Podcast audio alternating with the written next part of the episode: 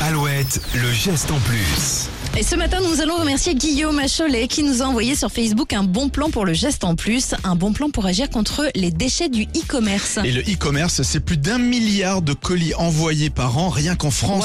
Ça produit plus de 300 000 tonnes de déchets. Les cartons, les sachets plastiques servent généralement qu'une seule fois et sont trop peu recyclés. Alors il est temps de faire quelque chose et le bon plan de Guillaume, c'est sur ipli.fr.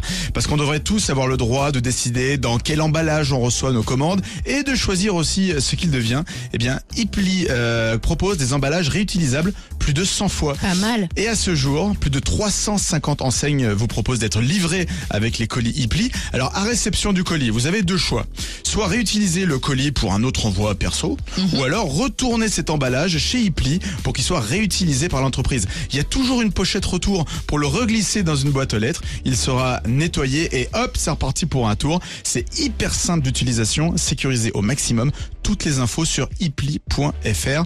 H-I-P-L-I. Génial. Eh ben, on va noter tout ça. Et si vous voulez réécouter le geste en plus, pas de souci, ça se passe sur alouette.fr. Avant 10h, on va écouter le nouveau Muse et tout de suite, c'est Boris Way sur Alouette. Tell your friends to bring their friends. We can dance, we can sing. Tell your friends to bring their friends.